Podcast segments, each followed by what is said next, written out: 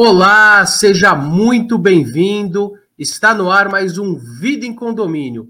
Você, corretor de imóveis, advogado, síndico ou morador do condomínio, esse é o seu canal para você tirar todas as suas dúvidas e conhecer um pouco mais sobre o mundo condominial. Hoje vamos falar de um assunto muito importante, que é a reforma elétrica. Então, uma das principais causas de incêndio dentro dos condomínios, as pessoas desconhecem isso, é inerente àquela má utilização daquele condomínio em função da energia. Quando o condomínio é edificado, ele recebe uma certa energia, nós vamos ver como esse processo funciona. Tenho dois convidados hoje, já vou chamá-los, mas aquele prédio, por exemplo, que foi edificado na década de 70, 80, ele prevê uma carga de energia. Porém, com o decurso do tempo, essa carga não é revista e a modernidade traz aí várias situações de mudança. Por exemplo, nós não tínhamos a utilização de celulares como temos hoje, nós não tínhamos, por exemplo, uma TV em cada quarto, micro-ondas, e isso traz uma sobrecarga. E o processo de alteração dessa carga energética, ele é um pouco complexo. Uma outra situação é o ar-condicionado. As pessoas vão querendo colocar ar-condicionado, o síndico vai cedendo, e isso faz com que aquele condomínio fique sobrecarregado. Em determinado momento, pode existir uma estafa aí na rede elétrica do condomínio e causar incêndio. Segundo os bombeiros, esse é uma das principais causas de incêndios dentro dos condomínios. Mas a realização dessa reforma, ela precisa seguir um procedimento legal, precisa ser aí, ter uma vistoria prévia, identificação. O que ocorre muitas vezes dentro do condomínio, de forma errônea, é que as pessoas trocam a bitola dos fios, e vou pedir para os engenheiros daqui a pouco comentarem sobre isso. Os condôminos trocam as bitolas dos fios para que não caia aí na sua unidade o disjuntor. Só que essa é uma falsa impressão de que a fiação está aguentando, ele está sobrecarregando o sistema do condomínio. Vou agradecer o pessoal que está online, você pode mandar sua mensagem, não deixe de compartilhar, quem estiver aí assistindo ao vivo, nós estamos ao vivo hoje, às 10h03, aqui no canal da TV Cresce. Você pode acompanhar esse e outros vídeos no canal do YouTube, TV Cresce SP. Pode comentar também, mandar sua pergunta e compartilhe para os seus amigos, para as pessoas que você acredita que possa aí se interessar pelo tema. Agradecer a Joyce, que está aí online, dando bom dia para a gente. O Luiz Almeida também dando bom dia para a gente. Bom dia, pessoal. E agora eu vou chamar o engenheiro Flávio, para que seja apresentado. Olá, Flávio, tudo bem? Como você está? Bom dia, Rodrigo. Eu bem, você? Tudo bem, graças a Deus. Seus comentários iniciais sobre reformas elétricas dentro dos condomínios, por favor. Então, é o que você estava falando. Hoje, a carga hoje de condomínio, o pessoal quer pôr ar-condicionado, televisões em vários quartos, enfim, a carga tem aumentado muito, principalmente nos condomínios mais antigos, né? Onde a gente tem pego alguns problemas de, só trocar o fio que funciona. E, na verdade, não é isso, porque você troca o fio, mas a carga vai acabar indo para os disjuntores, vai ter aquecimento dos disjuntores, enfim, todo esse problema. Então, hoje, o que é feito? Na realidade, é pedido para cada 5 anos, hoje a norma pede para cada 5 anos haver uma revisão da áreas comuns e dos apartamentos, né? Para verificar se está tudo em ordem. Aí você tem que contratar um profissional, um engenheiro, um técnico que seja habilitado para fazer essas revisões periódicas, né? Nos quadros, fiações, disjuntores, ver se está tudo dentro das normas, né? Hoje a gente tem a norma 5410, que é o que rege toda a legislação de elétrica. Enfim, é mais ou menos isso, né? E aí você tem que fazer essas revisões periódicas, né? Seria como uma manutenção da sua casa, pintura, essas coisas, né? E você faz elétrica. Perfeito, Flávio, a gente já volta a conversar. Vou chamar agora o engenheiro também, o meu amigo Cléber Cruz. Tudo bem, Cléber? Tudo bem, Rodrigo. Engenheiros eletricistas. Outro dia eu fui corrigido que não é engenheiro elétrico, é engenheiro eletricista. Isso, Cléber. Isso mesmo. O Cléber, tenho tido um contato muito próximo com ele, porque as pessoas que acompanham o canal sabem que eu sou síndico no condomínio. O Cléber está fazendo uma reforma no prédio em que eu sou síndico. Então, Cléber, explica um pouco qual é o procedimento legal. O condomínio, como você encontra os condomínios e como que é o trâmite para isso. Às vezes o síndico não entende que existe um processo e qual é esse processo legal. Bom dia, primeiro, né? Bom, o processo todo, ele é formalizado em 3 etapas. A primeira etapa é um projeto de reforma, que você notifica a Enel, né, que é no caso da nossa concessionária em São Paulo, que você precisa de um acréscimo de carga. Feito o projeto, aprovado o projeto, você tem um segundo item, que é a reforma do centro de medição. É fazer aquela carga que você solicitou para a Enel entrar dentro do seu edifício. E a terceira etapa é fazer essa carga que você solicitou chegar nas unidades, que é a troca da prumada elétrica, que é a fiação que vai do centro de medição até o quadro de força e luz de cada unidade, né, de cada apartamento. Então, assim, é o que a gente mais vê da elétrica, o problema de elétrica, a gente sempre... Assim, a elétrica, o pessoal só fica preocupada com ela quando ela para de funcionar, né? Então, eles não se preocupam em fazer uma manutenção preventiva, não se preocupam muito em verificar como está a situação da elétrica. Para a maioria das pessoas leigas, existem 2 situações, ou funciona ou não funciona. E elas só vão se preocupar quando... funcionando, né? Então, assim, o ideal é você manter um atestado de elétrica do prédio, né? A parte elétrica compreende 2 coisas num condomínio, para-raios e a elétrica em si. Então, você mantendo um atestado de elétrica, ok, informando sempre as cargas que você tem nas unidades, você vai tendo ali um acompanhamento da saúde elétrica do prédio. 2, um item que você comentou, que é a parte de ar-condicionado, porque como o ar-condicionado ficou um item fácil de instalar, porque antigamente você tinha que quebrar uma parede e colocar um aparelho, hoje não, você coloca ele numa lavanderia, numa área de serviço, numa sacada. O preço do aparelho abaixou, o preço da instalação abaixou e a facilidade da instalação abaixou. Então, essa comodidade trouxe que todo mundo quer ter um ar-condicionado. O que traz problema do ar-condicionado para as unidades não é você ter o ar especificamente, é o tempo que ele fica ligado. Então, você tem aquela somatória de cargas de todas as unidades, você traz problema também para o condomínio de uma maneira geral. Você não está afetando só a sua unidade, você pode estar afetando o prédio todo. E depois, talvez, vamos entrar num assunto mais para frente, que é algo que de um ano para cá virou muito corriqueiro do pessoal chamar a gente para fazer projetos e estudos, que é a questão de tomadas elétricas para carregar veículos, porque ele tem uma potência alta, e tem gente que anda ligando no primeiro quadro que encontra, sobrecarregando também isso daí. Excelente, Cléber. Então, vamos por partes. Assim, acho que são 3 situações que eu queria destacar com vocês. Se puder jogar tanto o Cléber quanto o Flávio na tela. A primeira questão é qual é o momento do start? Se puder jogar os 3 juntos, perfeito, obrigado. Qual é o momento do start, Flávio e Cléber? Assim, o síndico chamou.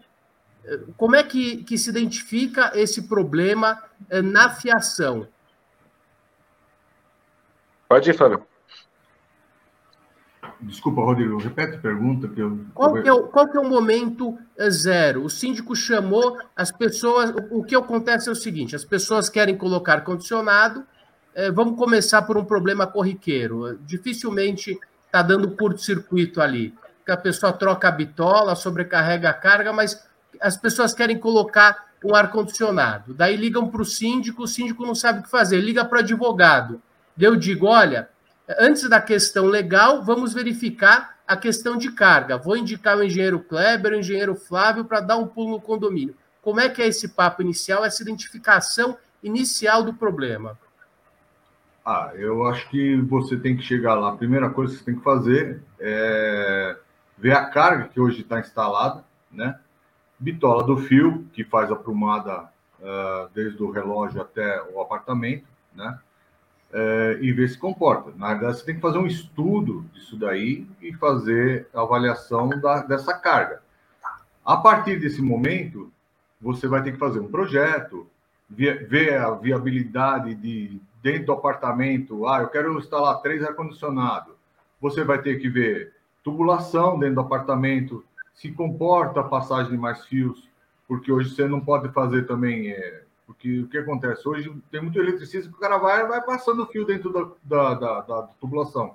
Isso, além de entupir a tubulação, você tem um superaquecimento. Existe a norma que você só pode até 70% a 75% no máximo da tubulação ser comportada com fio. Então, não adianta você passar, quero trocar o fio de 4 milímetros para 10 milímetros e passar de uma tubulação que não comporta isso pela totalidade dos fios. Então, você tem que começar a fazer um estudo da carga, primeiramente a carga, né? Saber a carga e depois aí, fazendo estudo dentro da própria unidade, ver se comporta aquilo lá para ser instalado. Não adianta chegar lá e trocar o fio. Hoje o pessoal faz isso, né? O cara vai lá, tira um fio 2,5, põe um fio 4mm e acho que vai resolver, né? Então, tem tudo isso para fazer, né? O primeiro momento seria aí. Excelente. Então, assim, o síndico precisa entender que não adianta ele aprovar e autorizar de forma inadvertida a colocação de um ar-condicionado. E outra coisa, ele não pode autorizar que a pessoa passe um fio mais grosso sem que seja feita algumas verificações pelo engenheiro eletricista. Agora jogo para o Cléber. Cléber, quais são essas verificações e como orientar inicialmente esse síndico quanto aos problemas? E, assim, já na sequência, qual o risco de incêndio pelo excesso de carga? Aí devolvo a pergunta para os dois.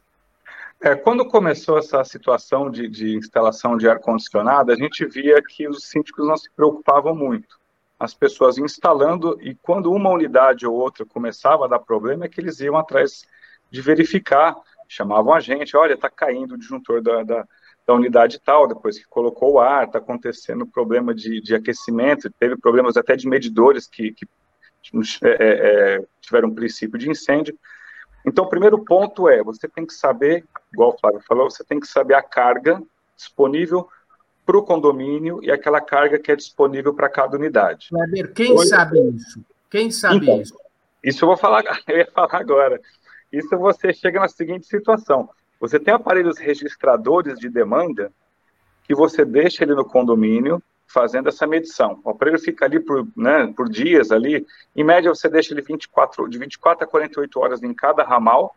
Né? Então, você vai saber qual que é a carga disponível para o prédio e qual é a carga disponível para cada unidade.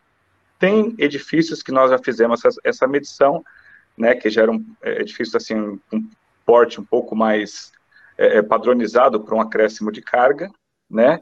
Então, você tinha disponível, por exemplo, você poderia colocar uma máquina para cada unidade e as pessoas se contentavam com aquilo. Tem também condições que você tem uma carga baixa, que não vai conseguir atender as unidades para colocar ar-condicionado, e aí vai partir daquela premissa. Aí o síndico ele vai estar amparado por um documento, que é esse laudo técnico de medição de carga, para mostrar para os moradores, olha, nós temos X de carga para cada pessoa, não se consegue ligar um ar-condicionado com essa carga, então vamos ter que partir de pedir para concessionar esse reforço de carga. Outro item também muito comum que a gente encontra em edifícios, o Flávio deve ver isso direto, é você ir no centro de medição e ter uma fiação, por exemplo, que suporte 50 amperes. Você chega lá, as pessoas vão trocando a revelia, você tem disjuntor 63, 70, de 90, de 100, a gente chega a pegar a chave seccionadora de ligar motor em apartamento, porque assim, o síndico ele tem que estar consciente que fiação de área comum é responsabilidade dele, para prédios residenciais. Centro de medição e prumada é responsabilidade do síndico do momento. Se a pessoa está de síndico, está na sindicância dela, ela é responsável por aquela fiação. Quando passar para um outro síndico, aquele outro síndico vai ser o responsável. Dentro dos apartamentos, tem um pouco mais de cuidado, porque para edifícios residenciais, legalmente, compete a cada morador. Tem edifícios que solicitam ao morador, quando for instalar o ar-condicionado, um projeto interno, igual é feito em shoppings, né? Shoppings, galerias. Você mostrar para o síndico um projeto interno do que vai ser instalado para estar documentado. Porque é muito comum o morador também falar, olha, eu vou colocar uma máquina de 12 mil, chega lá, estamos de 30. Né? As pessoas também não jogam muito com a verdade nisso daí. Então, tem todos esses pontos. Resumindo, medição de carga do condomínio, para saber se tem carga disponível para a unidade. Se não tiver, pede o reforço de carga, reforma de centro de medição, troca de prumada. Liberou o ar para as unidades, o ideal é solicitar para cada morador um croquis, um projetinho mostrando qual a fiação que vai usar, qual o encaminhamento, né? Encaminhamento é por onde a fiação vai percorrer e qual a potência da máquina. Isso tem que estar tudo documentado, porque no caso depois de pane no condomínio, o síndico não fica sem ter a quem recorrer. Cléber, perfeito. Nós precisamos lembrar da ABNT 16180 também, qualquer reforma, qualquer interferência dentro da unidade tem que ser precedida de uma documentação, um termo, uma ART ou uma RRT, não apenas do projeto, como da obra que vai ser realizada. A instalação de ar-condicionado é realmente uma obra e não requer apenas, como você muito bem colocou, e Flávio, a vontade do síndico. Requer uma verificação prévia se aquele prédio comporta. Então, nós temos duas questões muito importantes. É a questão legal, muitas vezes o condomínio não tem uma estrutura para receber ar-condicionado ou tem um impedimento legal pela convenção e muitas vezes a estrutura, como vocês colocaram, não comporta. Isso é impeditivo? Não. Eu posso alterar a convenção e posso realizar a reforma elétrica. O que eu não posso fazer é autorizar de forma apenas atender aos anseios de uma unidade a instalação de um ar-condicionado, porque com certeza um ar-condicionado ou dois num prédio de 200 unidades não vai prejudicar a rede, mas o síndico não pode beneficiar um em detrimento de outro, ele tem que prever uma equalização. Isso está ligado também a desvalorização do prédio, do patrimônio, a falta de conservação. Antes de devolver a palavra, vou agradecer o pessoal que está aí online, o Renato Reitz, dizendo excelente pauta. Michele Guedes falou que o som do Cléber baixou, mas já voltou. Ela que é hoje... Pode jogar na tela, pessoal, os comentários. Hoje é, para mim, corretora de imóveis e síndica, para endoidar mesmo. Com certeza, Michele, não é fácil. O Gerson Tome diz muito interessante. E a Nathalie Perman, que é minha esposa, me prestigiando hoje. Obrigado, amor. Um beijo. Excelente assunto. Obrigado por compartilhar. O Jonildo, do Rio de Janeiro. Bom dia a todos. Então, nós estamos aí no Cresce São Paulo, mas com certeza atingimos aí uma gama no Brasil inteiro. O corretor Hildo Silva, muito bem. Karina Munhoz também, bom dia, Karina. Bom dia a você que está nos acompanhando. Nós estamos no programa Vida em Condomínio, TV Cresce, Reforma Elétrica. Você pode seguir a TV Cresce SP no YouTube, um canal que tem mais de 300 mil pessoas. Pode também entrar em contato com o canal Vida em Condomínio, dentro da TV Cresce. Nós estamos no programa de número 107, hoje com Flávio Macedo e Cléber Cruz, engenheiros eletricistas, que estão nos orientando quais os procedimentos para a reforma elétrica. Os condomínios precisam de reforma elétrica, porque a concepção do condomínio é sempre antiga, logicamente o condomínio entregue aí nas décadas anteriores, e precisa de uma adequação. O Flávio mencionou uma coisa interessante que eu queria voltar nesse assunto, que é o momento de realizar essa reforma elétrica. Por exemplo, eu sou síndico, eu não vou começar... Quais são os indícios de que o condomínio requer uma reforma elétrica? Eu ali olhando, eu não vou conseguir identificar como um advogado ou como um síndico. Então, aonde surgem aí os indícios da necessidade dessa reforma? Bom, deixa eu começar comigo aqui.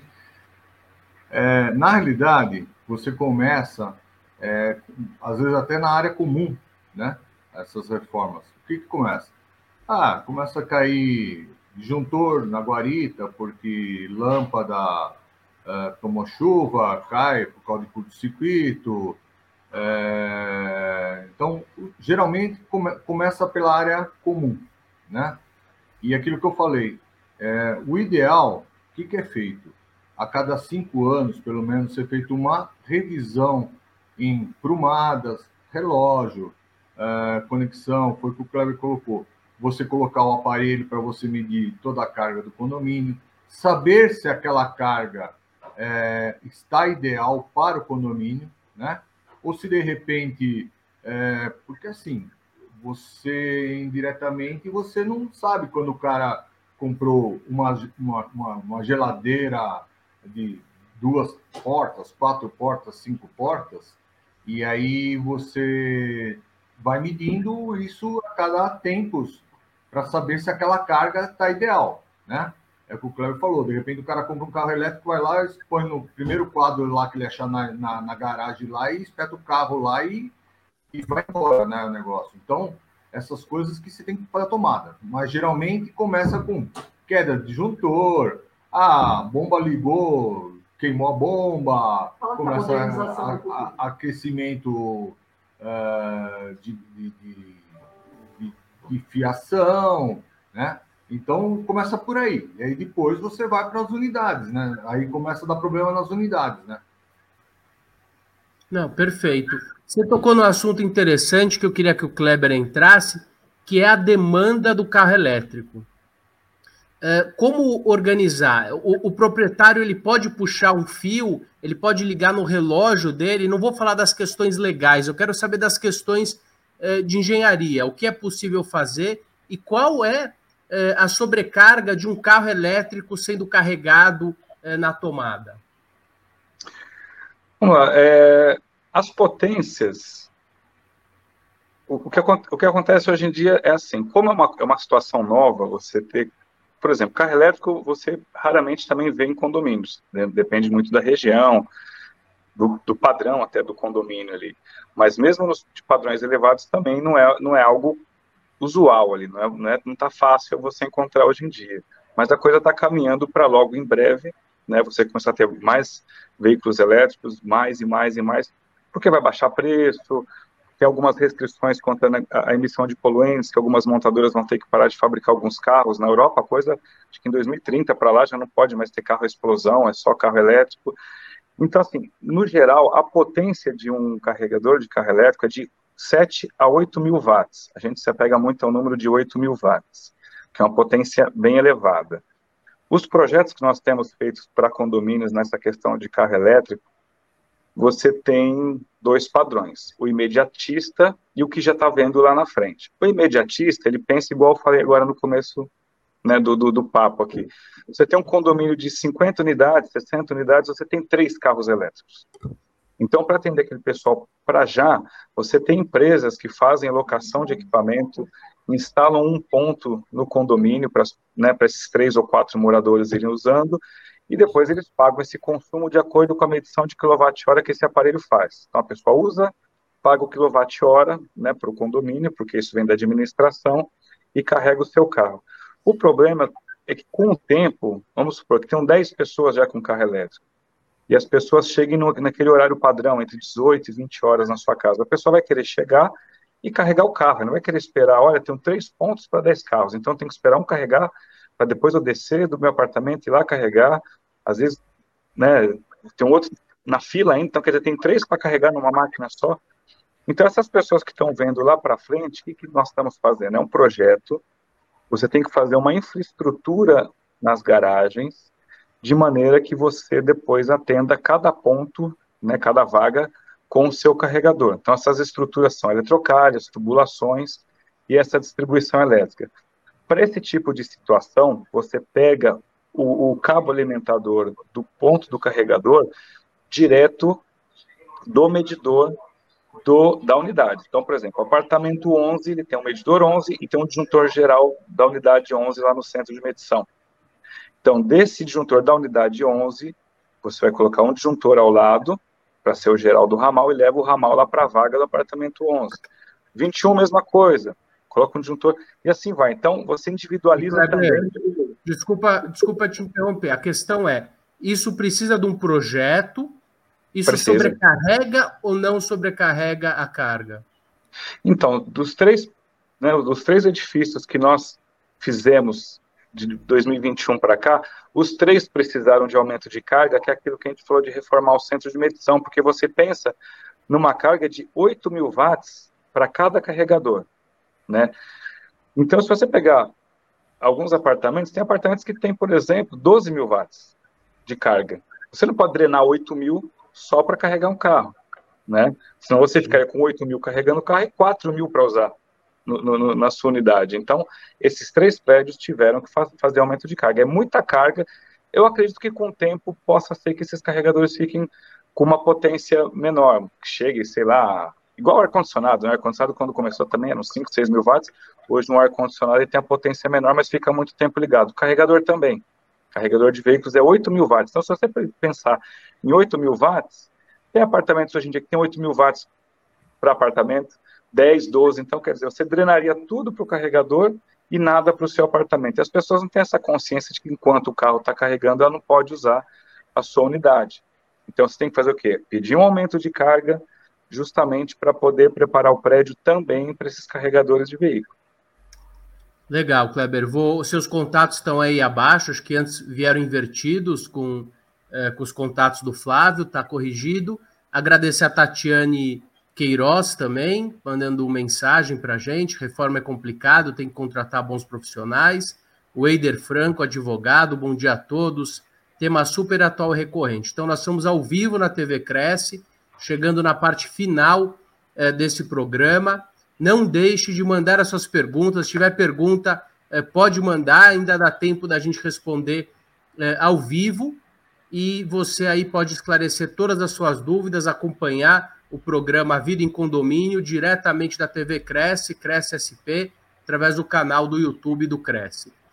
Tem uma questão muito importante, é que a reforma elétrica ela tem que estar diretamente ligada com as questões legais. Então, o síndico não pode, isoladamente, optar em realizar uma reforma elétrica.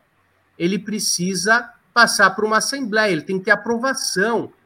Vou entrar daqui a pouco no custo. É um custo elevado uma reforma elétrica, mas é um custo muito mais elevado não realizar uma reforma elétrica, deteriorar o apartamento ou o prédio como um todo, e você, corretor que está me assistindo, sabe disso. Isso fulmina na desvalorização do imóvel. Então, o imóvel com elevadores obsoletos, com risco de incêndio. Eu, outro dia, passei num prédio onde o gás encanado ele não funcionava em função da falta de adequação da rede e as pessoas subiam de forma clandestina com botijão de gás. Era um apartamento que hoje estaria avaliado em 400, 500 mil reais no centro da cidade, e era negociado através de contrato de gaveta por 100, 120 mil reais, em função da deterioração do bem imóvel. A Renata Pereira Monteiro está mandando uma pergunta para a gente, vou passar ela inicialmente para o Flávio e depois para o Cléber, se ele tiver alguma complementação. A Renata pergunta, excelente assunto, então... chama-se um engenheiro para avaliação e depois um eletricista para a execução? Cléber? Esse é um tema delicado também, pelo seguinte, para você fazer uma reforma elétrica em um condomínio, né, condomínio como um todo, disso do que a gente está tratando aqui hoje, você tem que ter uma série de profissionais qualificados para poder executar. Então, por exemplo, a nossa empresa... né, fazendo até um merchan aqui, a gente faz essa parte de estudo e faz a parte de execução.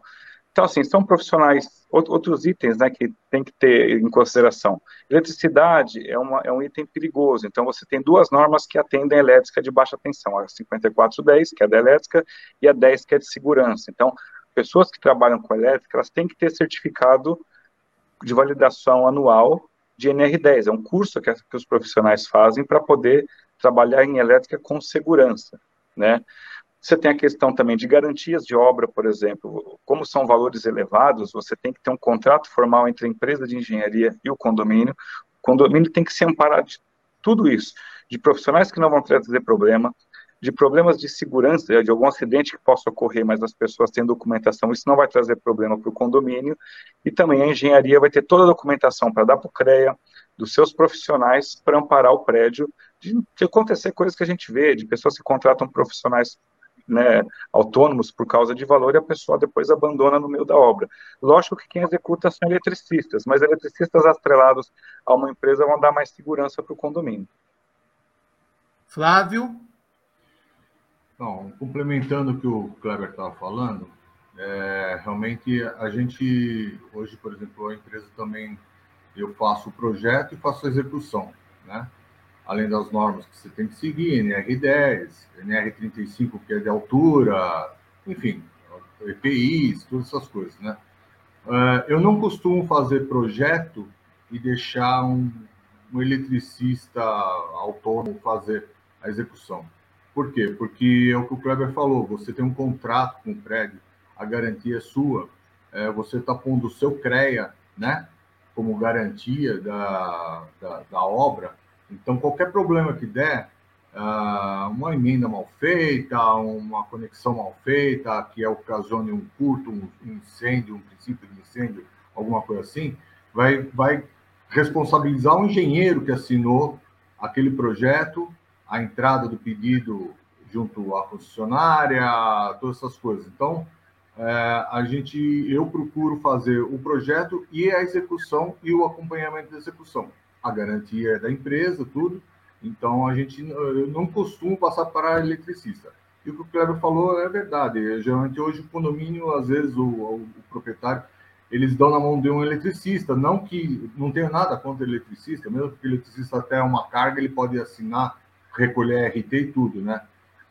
Mas ninguém recolhe RT, nem tem NR10, então vai fazer barato, né? A gente sabe que o barato sai, às vezes, caro, né? Então, Flávio, quanto tempo uma reforma elétrica demora, assim?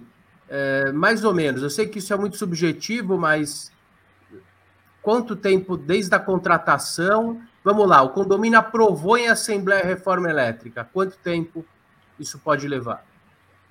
Ó, Rodrigo, vai depender muito do que você vai fazer no prédio, né?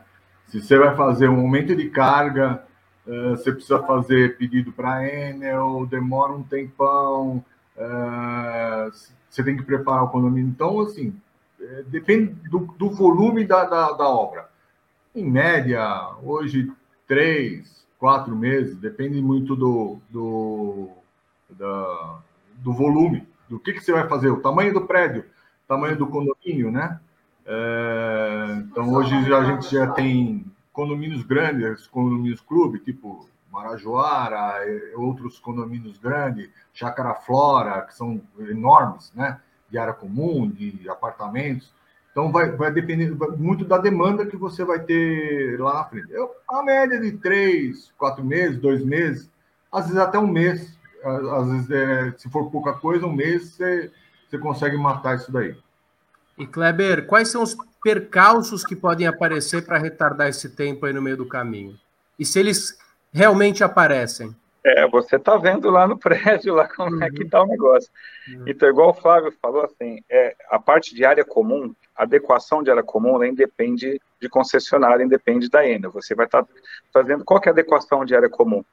É modernizar os quadros, é tirar madeira, é trocar fiações ressecadas, é colocar a fiação de seção nominal, né, de bitola correta, é você tirar a fiação aparente, você dá uma geral na parte da área comum, isso demora realmente de 1 a 2 meses, né, essa parte de área comum.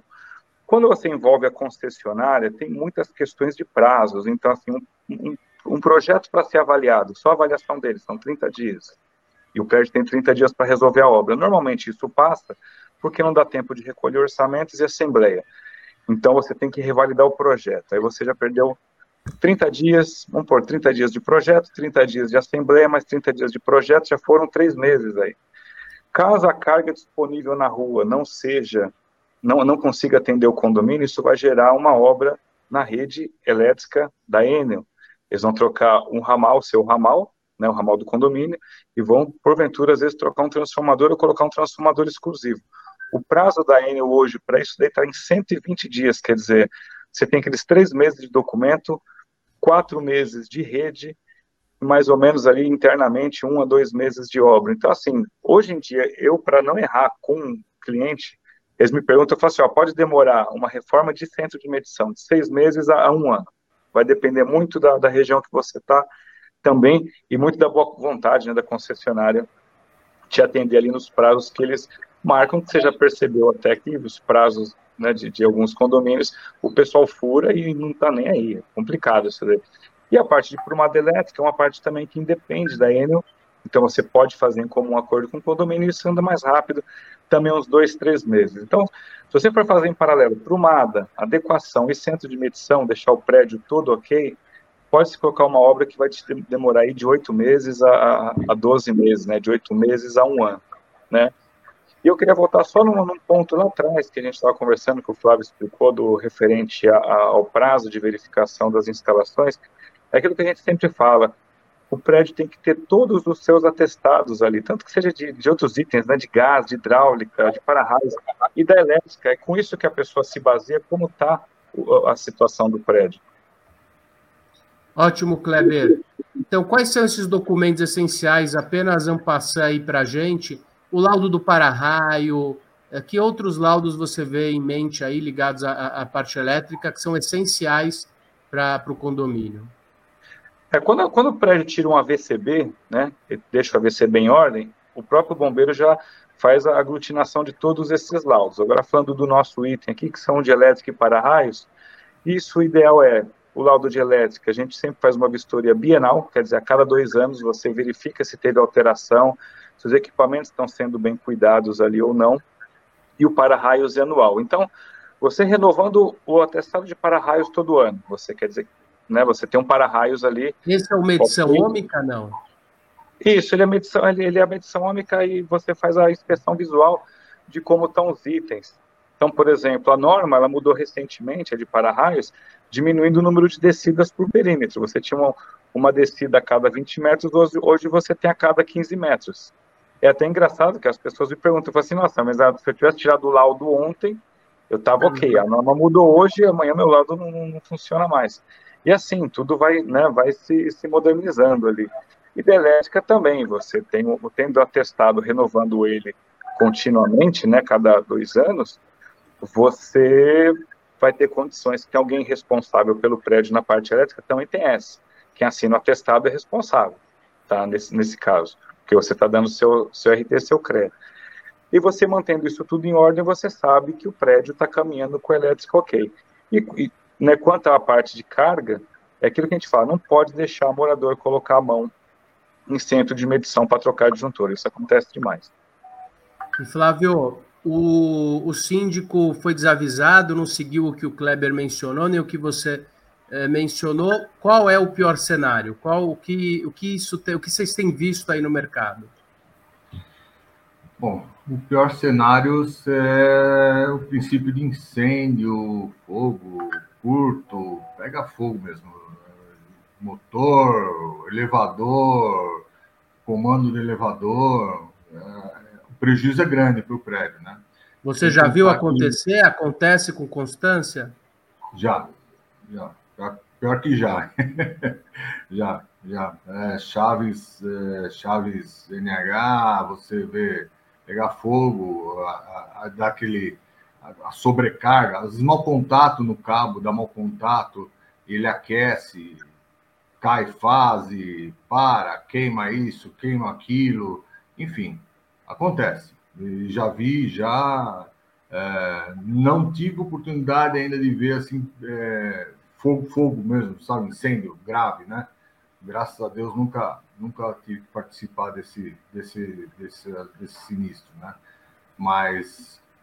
queima de chave, de disjuntor, é o que o Cléber falou. Às vezes o cara vai lá, passa o fiozinho lá, vou trocar, chamei o eletricista aqui, vou passar um cabo mais grosso para aguentar aqui, ou vai lá embaixo no centro de medição, eu tenho um disjuntor de entrada de 50 amperes, vou pôr um de 100 aqui, porque eu vou instalar o ar e vai segurar. Realmente, o disjuntor segura, mas a fiação, ela acaba funcionando como uma resistência e acaba esquentando o cabo, aquece o cabo, e isso daí ele não passa só o cabo dele, né? passo cabo de várias pessoas junto aquece e o princípio de incêndio numa tubulação e fica as unidades sem energia é grande também, entendeu? Então, já vi isso daí também.